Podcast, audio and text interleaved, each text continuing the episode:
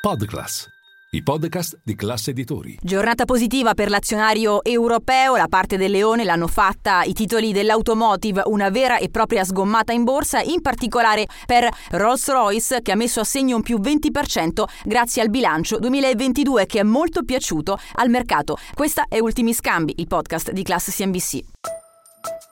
Linea mercati. In anteprima, con la redazione di Class CNBC, le notizie che muovono le borse internazionali.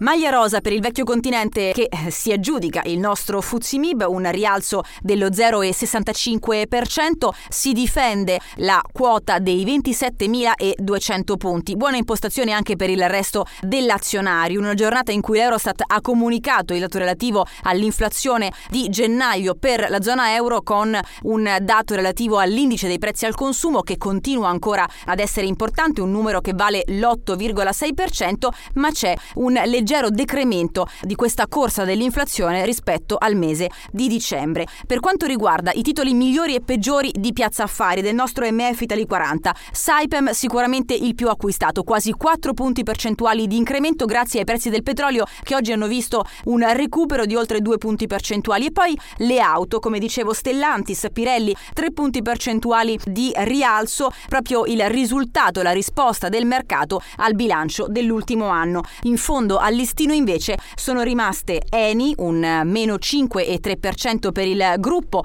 con le indicazioni relative al nuovo piano industriale da qui al 2026. Importante il CAPEX, tanti gli investimenti che verranno fatti, un buyback stimato per 2 miliardi e 200 milioni e un dividendo che è stato giudicato al di sotto delle attese e questo sembra aver mosso il mercato proprio con uno sconto su Eni. Ancora in ribasso basso team meno 2,3% alla vigilia di un CDA che dovrà ancora valutare e avrà sul tavolo la proposta di KKR per la rete. Infine un commento anche sull'obbligazionario spread che chiude sotto i 190 punti base e un rendimento per il nostro decennale al 4,37%.